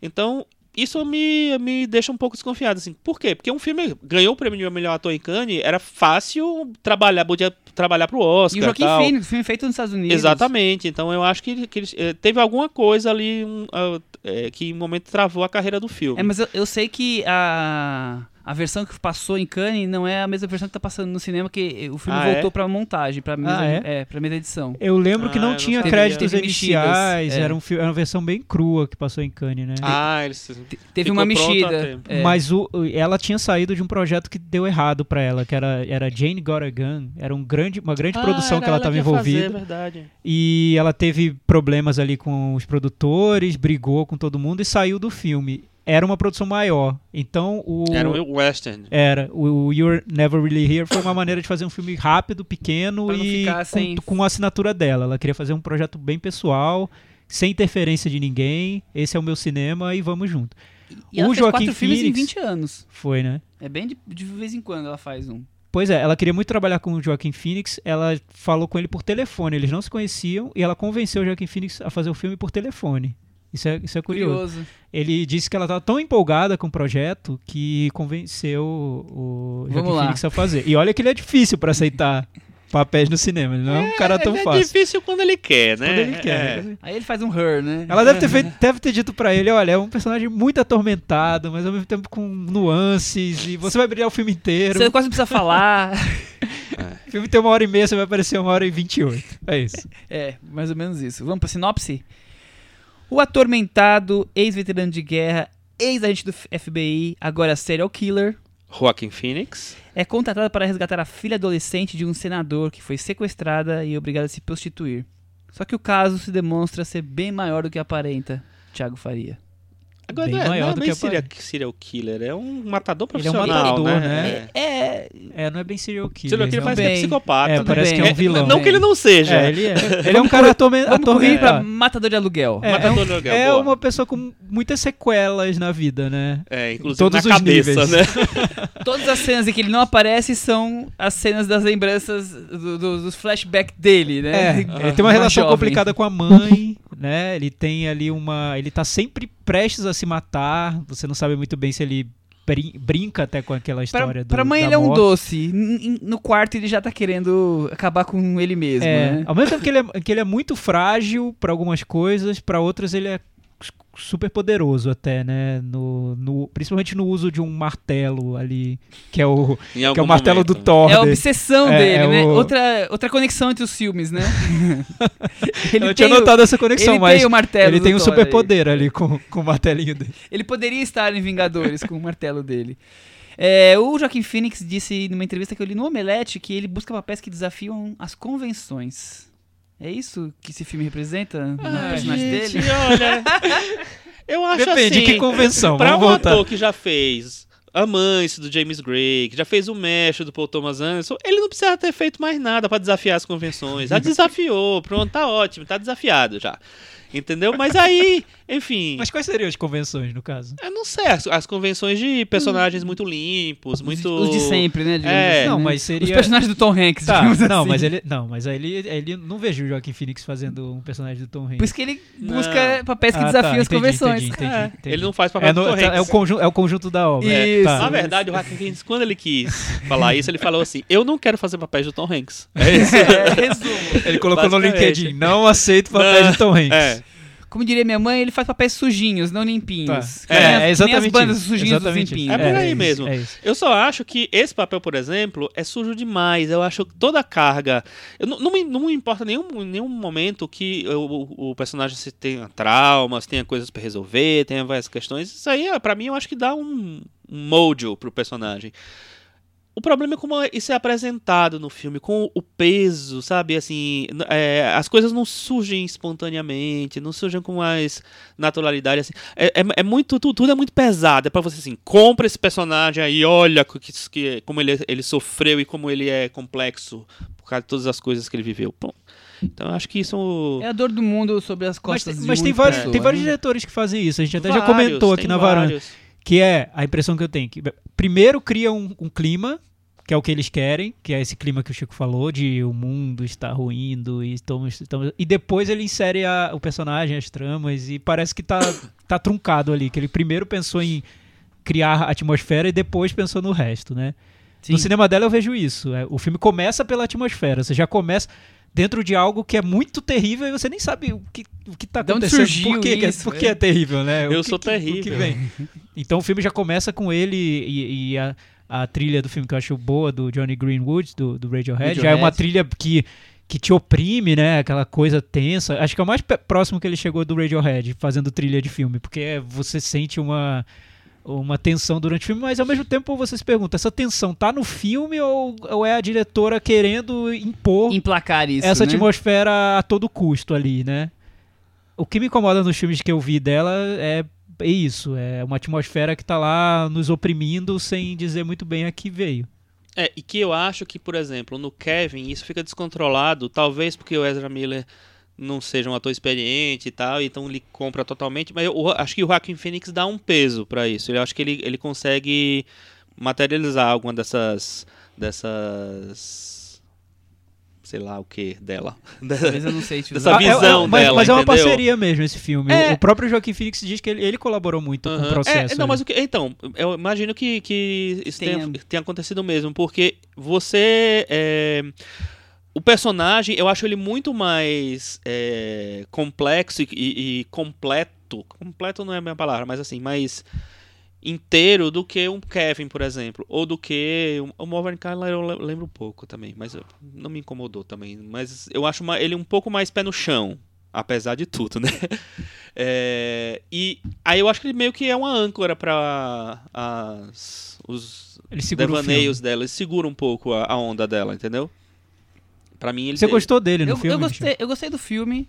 É, eu acho que ele tem essa coisa desse anticlímax de filme de ação com esse peso sobre as costas, claro, tá cheio de coisas exageradas, mas eu gosto das- dessa atmosfera, talvez até pela trilha do, do Greenwood, mas também algum, algum dos elementos que ela usa no, no filme, eu, eu gosto do, do, do contexto, do todo ali. Eu acho que a coisa funciona relativamente bem, então eu me sinto Eu acho o filme bem satisfeito. fotografado. É, Eu acho- e, e eu, eu gosto dessa- desse diálogo com um, um grande clássico do cinema que é o Taxi Driver. O filme tem um diálogo, ele não é uma, uma imitação, tanto que ele é um filme, o filme é baseado num, num livro do Jonathan Ames. Jonathan Ames. Mas eu, eu gosto dessa, dessa questão aí, desse relacionamento de um. Relacionamento de. de não relacionamento afetivo. De um adulto com uma, uma menina sendo explorada sexualmente e como surge uma coisa diferente ali, é, talvez até inclassificável como, como uma relação entre duas pessoas. Eu achei o todo, assim. in- interessante. Mas acho que, que ela usa demais a- o clichê de- desse personagem atormentado. Eu acho que em muitas cenas tem uma coisa didática demais na- nessa, nessa coisa de explicitar isso tudo que está acontecendo, algumas coisas gratuitas. Mas o, no frigir dos ovos eu tenho mais coisas positivas do que negativas. É, em relação aos outros filmes que eu vi dela, pra mim esse foi o melhor. Mas ainda assim eu acho que ele tá no meio do caminho.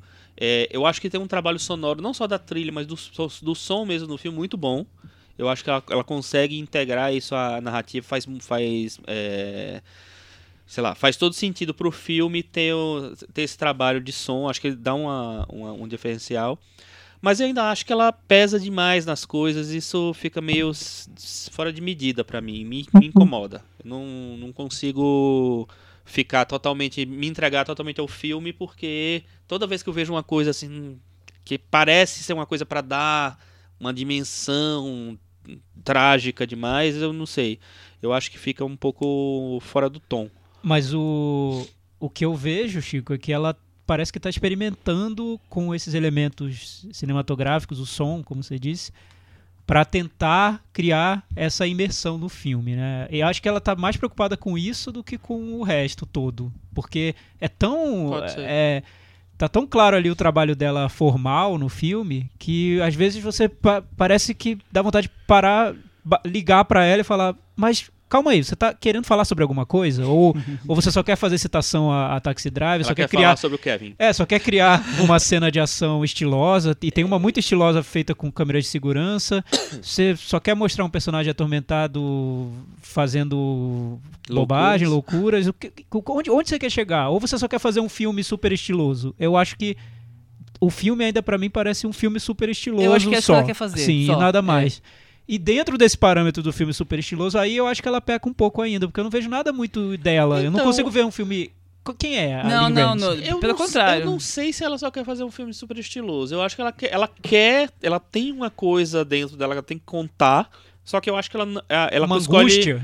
É, sei lá, um, um- um- ela quer falar sobre o mal da sociedade. Ah, falar sim, sobre. é, essa Então- que- a questão da, da, do da pedofilia, do abuso É, não, e- da é, criança, quer grandes temas dentro de um filme estiloso. É, é, mas que eu, não tem eu uma acho que. assinatura no total, Não, assim. é, assinatura eu até acho que tem. dela. Eu até acho que tem uma assinatura. Só eu não, não gosto muito dessa, dessa assinatura, mas eu acho que ela tem um- umas coisas que ela reproduz nos filmes. É, o que eu acho é que ela. É, é- é a maneira como ela é, cria a, a atmosfera do filme. É tudo muito meio forçado. Então. Eu acho que tá sempre um tom acima. É. Isso, isso me incomoda, mas, mas aí é, é pessoal mesmo, como eu tava falando do, do filme do, do Vingadores. Eu imagino que quem embarcar nesse filme do, da, do you, you Are Never Really Here, talvez sinta o que a diretora quer transmitir, essa sensação de desespero, angústia e tudo. Pra quem não embarca, como eu não embarquei, é ridículo. Porque cada cena parece que tá num tom acima do que ela deveria ter sido. Parece que a diretora tá querendo nos impor algo que nem tá na cena. Então, você tem uma cena ali de. Eu não vou dar spoiler, mas tem uma morte no filme que ela poderia ter mostrado de mil e uma maneiras. Ela mostra da maneira mais over dramática, supostamente poética, e que me irrita e, eu, e até provoca mais riso do que, do que aflição. Eu, Mas riso Teve- de choro. é, eu terminei o filme dizendo, "Ge- gente, é, é muito forçado. É, é- tá muito acima do tom. E pra mim não, não, não funcionou. Porque eu consigo ver a diretora ali manipulando todos os elementos de cinema pra nos levar a essa sensação de terror psicológico. Eu não compro, mas eu consigo entender quem entra, embarque e compre, enfim. Meta varanda? Vamos começar com o Chico dessa vez. Eu vou dar seis porque foi bem melhor do que eu imaginava. Mas ainda assim é o máximo que eu chego. eu. E aí, eu vou Thiago? dar quatro. Eu vou dar 6 também. Com isso, ele ficou com 53 no meta varanda e tá pendurado pelo martelo na varanda. Bambiou, mas não caiu. Bambi, É... Recomendações? eu tenho. É, Antes das recomendações, o, o- o Chico, bom, às vezes vai ser rapidinho. Não sei, você viu alguns filmes nacionais que estrearam essa semana que vale algum destaque? Você ia destacá-los ou Ah, não? eu- Aliás, é uma questão isso, né? Vários filmes nacionais Seis sendo filmes arremessados é, nos cinemas. Seis né? filmes nacionais. É, A gente até perde ali o é, é- é um pouco engraçado, o foco né? da Que, coisa. que tem essas coisas. Muita gente fica ah, culpa- culpando os Vingadores. Eu acho que também tem a ver, realmente, porque ele tá em 1.800 salas, eu acho, né? Uma coisa assim absurda. Mas é to- todo o universo que não é Vingadores Marvel? acabou sendo. Acabou sendo Mas afinal Acabou de contas, temos pequenos. o Thanos ameaçando É. o universo, então não reclamem dos Vingadores. Estão aí pra ajudar a gente. É, mas ao mesmo tempo, é, eu não sei se, se- se, os filmes brasileiros, eu acho que eles estão tendo esse tipo, esse tamanho de lançamento mesmo. E eu acho que isso é problemático realmente, assim. Mas enfim, tem. tem Mas, é, Chico, só antes de você falar Ah. sobre o tamanho do, lança- do lançamento. Eu noto vários filmes muito pequenos sendo lançados em uma, duas, três sessões, sem diferenciar muito esses filmes. O circuito não está diferenciando o que seria o filme mais relevante ou mais interessante entre esses to- todos esses filmes. E acho que para o público que. Até o público que se interessa por cinema brasileiro. É. É. Talvez fique perdido nisso. Eu quero ver quando o As Boas Maneiras estrear. Mas Porque é- eu acho que é um filme que tá acima dos outros. Mas eu acho. co- Como será que a gente. Tá, eu, vou- eu vou te dar um isso? exemplo. Acho que você não tá. Não, talvez não esteja me entendendo. Não, mas, eu entendi. sei lá, quando Aquarius estreou, ele virou um evento pra esse público. Estreou Sim. Aquarius, os jornais todos deram Aquarius. Estreou num número decente de salas e sessões, que um circuito que aumentou na semana seguinte. Pro público que está interessado no cinema brasileiro, mas que não acompanha tudo como a gente acompanha, eu- esse público percebeu que tinha um filme ali que era pra ver. Aquários. Hoje, pelo menos desse ano até agora, eu não consegui ver isso. Qual é o filme que a gente tem que ver? entre todos esses muitos lançamentos brasileiros? Então, tá, é, É que- um bom é ponto. É um filme Até o Arábia se pequeno, perdeu. É. Até o Arábia não, se eu perdeu. acho também, mas, mas o, que- o que eu acho é o seguinte, assim, a nossa produção realmente está muito grande, né, agora. E o... o- não sei, há, há tempos atrás não dá pra dizer, mas assim, nos últimos 20 anos, sei lá, da retomada pra cá, eu não gosto de, Tá. da, da expressão retomada, mas assim, é, mas é mais ou menos isso. O lugar do cinema brasileiro no circuito ficou muito reduzido. E, os, o, e muitos filmes mais autorais começaram a chegar ao- ao, circuito. Eu não, não sei como é que eles, eles não eles não estão conseguindo encontrar o espaço, não sabem dizer o espaço a medida certa para o coisa. É. Eu noto que também não estão dando peso pra alguns filmes. Eu- É. Por isso que eu tô curioso pra estreia da- das Boas Maneiras, que eu acho um filme muito bom, diferente, que merece ser visto. Eu não sei se ele vai se perder como o Arábia se perdeu. Eu espero que não. Eu quero ver se vai Acho que vai ter haver. um outro tipo de lançamento. É, tomara, Pode tomara. ser, é, tomara. eu, eu não sei, eu não sei exatamente quem vai lançar as boas maneiras, mas isso é faz Vision. É, a Imovisão vai dar, vai ter uma- um lançamento maior realmente, assim. Porque é o que acontece? Esses filmes são lançados, ó, é, Espaço Filmes, a Gulani, a, a, o Praça Paris e a Imovision. É, mas assim, geralmente são, são distribuidoras menores. E o problema não é nem a distribuidora, é, é o circuito exibidor realmente, assim, porque eu acho que eles não apostam em filmes tão pequenos, tão, com- com- que tenham uma, uma proposta um pouco mais autoral mesmo. Por exemplo, o Cidade do Futuro, eu acho que eles têm, ele é de 2016. Ele passou na mostra há dois, há dois anos. Então agora que ele conseguiu Nossa, é de entrar, 2016. é, agora que ele conseguiu entrar. Gente. É um filme super interessante. Passou em Brasília, né? É dirigido, hã? Passou em Brasília, né? Cidade do Futuro. Eu vi na mostra. É, não mas ele lembro. competiu em Brasília. É. Ele é do Cláudio Marques e da Maria Hug- Hughes, que são lá de Salvador. É um filme bem interessante porque ele é baseado numa história real de um triângulo amoroso. São dois caras e uma mulher que eles têm uma relação, já, já existiam, são eles que se interpretam, interpretam a si mesmos. É, no interior, eu não lembro se é no interior da Bahia, enfim, não, não lembro exatamente a cidade, qual é a cidade, porque faz dois anos que eu vi, né? Mas é um filme legal, é um filme bem, bem diferente, assim. O- chegou também o Ex-Pagé, que é o filme do Luiz Bonhoese, um documentário, né, do que é sobre uma tribo indígena e sobre como a religião, a chegada, na verdade, do, dos evangélicos mudou a- o contexto ali daquela de religiosidade daquela tribo mesmo. Passou em Berlim, esse pajé. Passou a Berlim, ganhou um destaque lá, ganhou agora um prêmio no É Tudo Verdade. Desculpa. Então, é, é um filme bem interessante. O Praça Paris eu vi na semana na- no ano passado no Festival do Rio. Não gostei muito, que é um filme que ele começa muito bem, com a personagem muito boa, uma atriz muito boa. É, é um personagem forte, mas ele descamba do lado social, ele vai pra uma coisa de thriller que não se resolve de jeito nenhum pra mim. Mas a atriz é tão boa que eu acho que vale a pena, a pena ver só por ela. E, apesar do no filme B não estar contando, tem a estreia do Guarnieri, que é o, o documentário do Chico Guarnieri, né, nosso colega lá da Liga dos Blogs, sobre o avô dele, que é o Jean Francisco Guarnieri, um dos maiores atores atores do Brasil, maior- atores e escritores, né?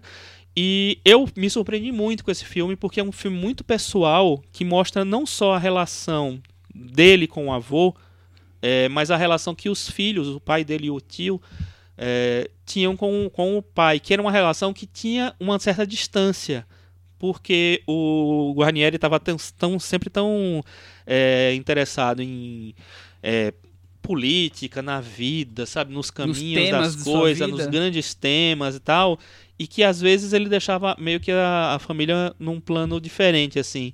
Então ele é um filme muito corajoso em mostrar que tinha esse buraco, sabe, é, é, na relação entre pais e filhos, pai e filhos. É, é um documentário bem legal. Esse eu vou ver com Estreou no certeza. Cine Sesc, estreou no IMS e acho que no Cine Olido também. E tem outras cidades também. Não, É, não é só né? São É, Paulo, não. é, Tem, tem várias cidades. Você tem mais alguma coisa pra recomendar? Eu Não, eu falo nesse, isso, Tava depois- nesse meio aí Depois já. eu falo outra coisa. Tá bom. Tiago. É, eu teve um dia que lá no, no blog cinemanavaranda.com, aliás, eu nem falei no cantinho de do ouvinte para vocês comentarem lá no nosso blog cinemanavaranda.com. Essa semana muitos comentários, vamos continuar comentando. Comentem, curtam a gente nas redes sociais. not- no- estrelinhas no iTunes.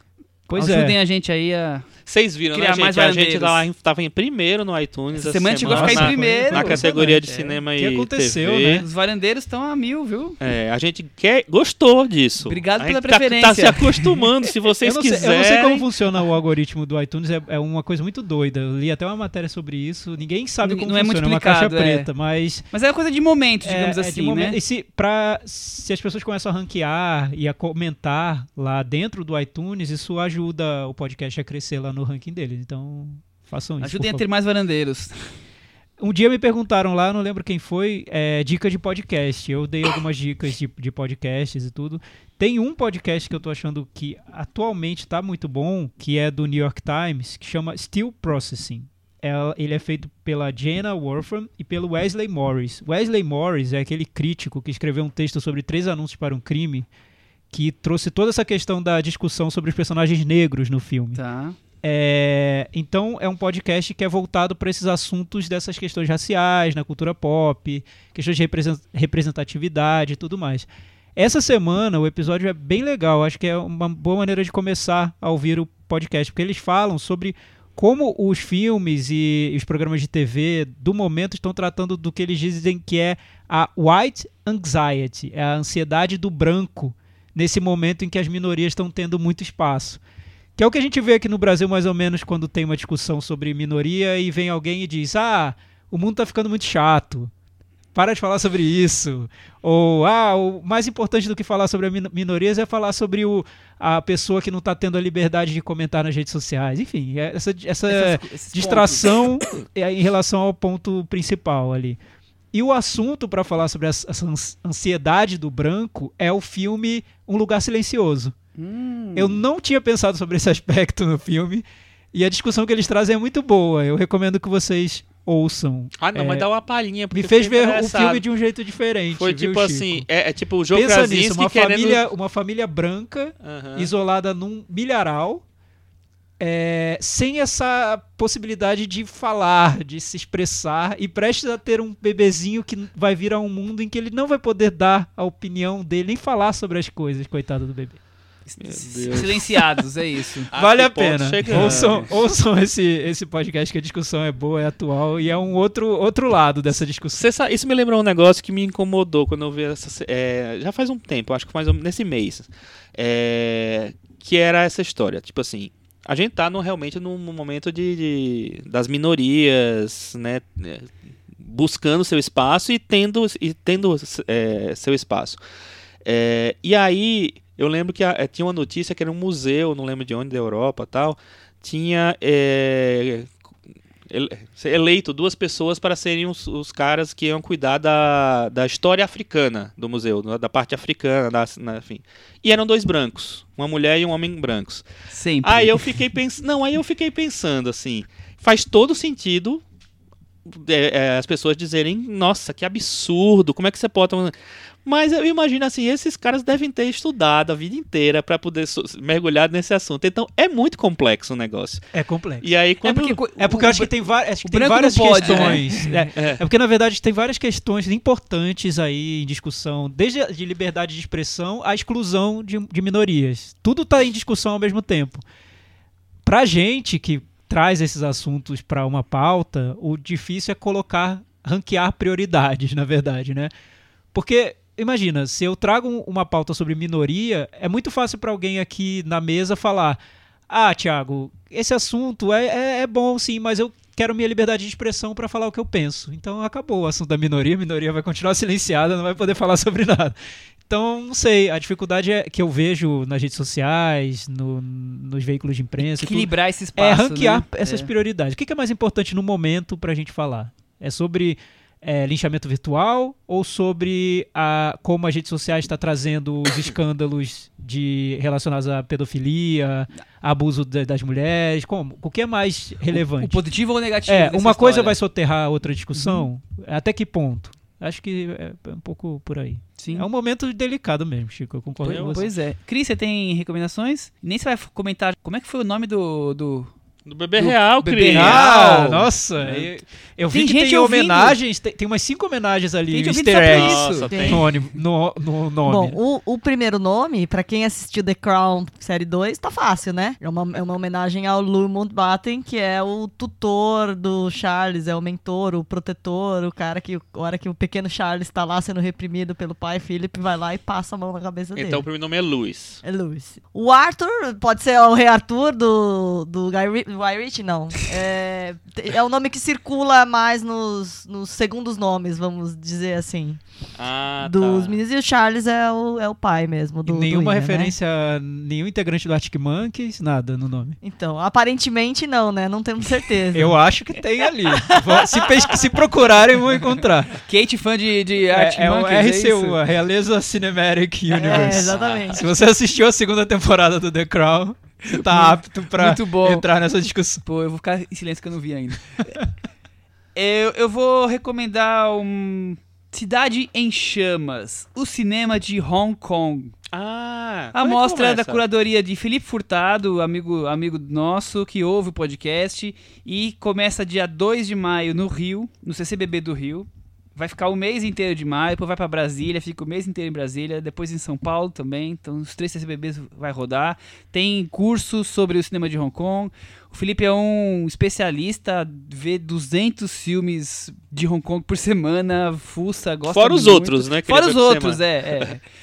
Ele fuça muito, conhece muito dessa área, tem muito filme de, de ação, filmes policiais, como por exemplo Frivura Máxima, O Alvo Duplo. Michel, eu acho que o de Hong Kong ele vê antes do café da manhã. Depois começa o dia, mesmo assim ele já viu Já todos viu de todos, Hong Kong, exatamente. Ele viu os três. acho Mas tem, é, mas tem uma, Mas- uma mas e- seleção. Como, então, como ele, ele, pegou ele- esse ele universo? fez a curadoria, ele fez a escolha entre filmes dos anos 50 e dos anos 90, e filmes Ah, que legal. mais filmes de ação, mas não só. E nesse dentro dessa, dessa lista de filmes tem um filme em especial que não é de ação e que eu adoro, acho maravilhoso. Então já fica essa é grande recomendação para não percam com Raids, um, Almost a Love Story, filme do Peter Ch- Chan Peter Chan, é. e- e com a Meg Chung.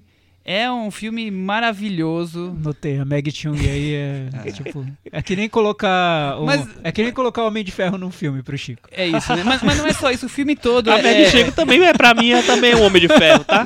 O filme todo é delicioso. É a Mulher de Ferro, Não, né? vale Mulher de muito a pena assistir sobre personagens, pessoas que saem da China continental e vão morar em Hong Kong pra tentar ganhar a vida nos anos 90 e aí tem toda uma questão amorosa que acontece ali. O filme transpassa em vários países, inclusive. É imperdível, vale muito a pena ver. E a recomendação é essa daí. Chico, tem mais Muito alguma bem. coisa? Não, só uma coisa. É, Estreou no Netflix um filme coreano chamado Psychokinesis, que é do diretor de Invasão Zumbi. Opa! É o novo filme dele, semana. assim. E é fez bom? Pra o Netflix. Eu, eu, eu fui super empolgado, que eu adoro o Invasão Zumbi. Achei legalzinho. Mas Acho ele que- fez pra Netflix? Eu acho que é da é pra Netflix. Eu acho que é Netflix, sim.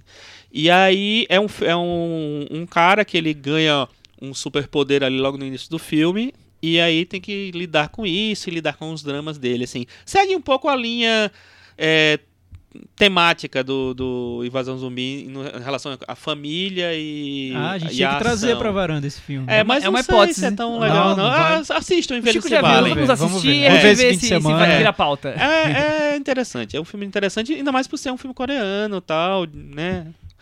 Enfim. É isso aí, não esqueçam de, de vo- esco- dar a sua passadinha no Facebook e curtir o pôster do filme pra Cinemateca da Varanda. facebook.com barra cinema na varanda. Até Escolha seu que filme vem. favorito. Tchau. Tchau.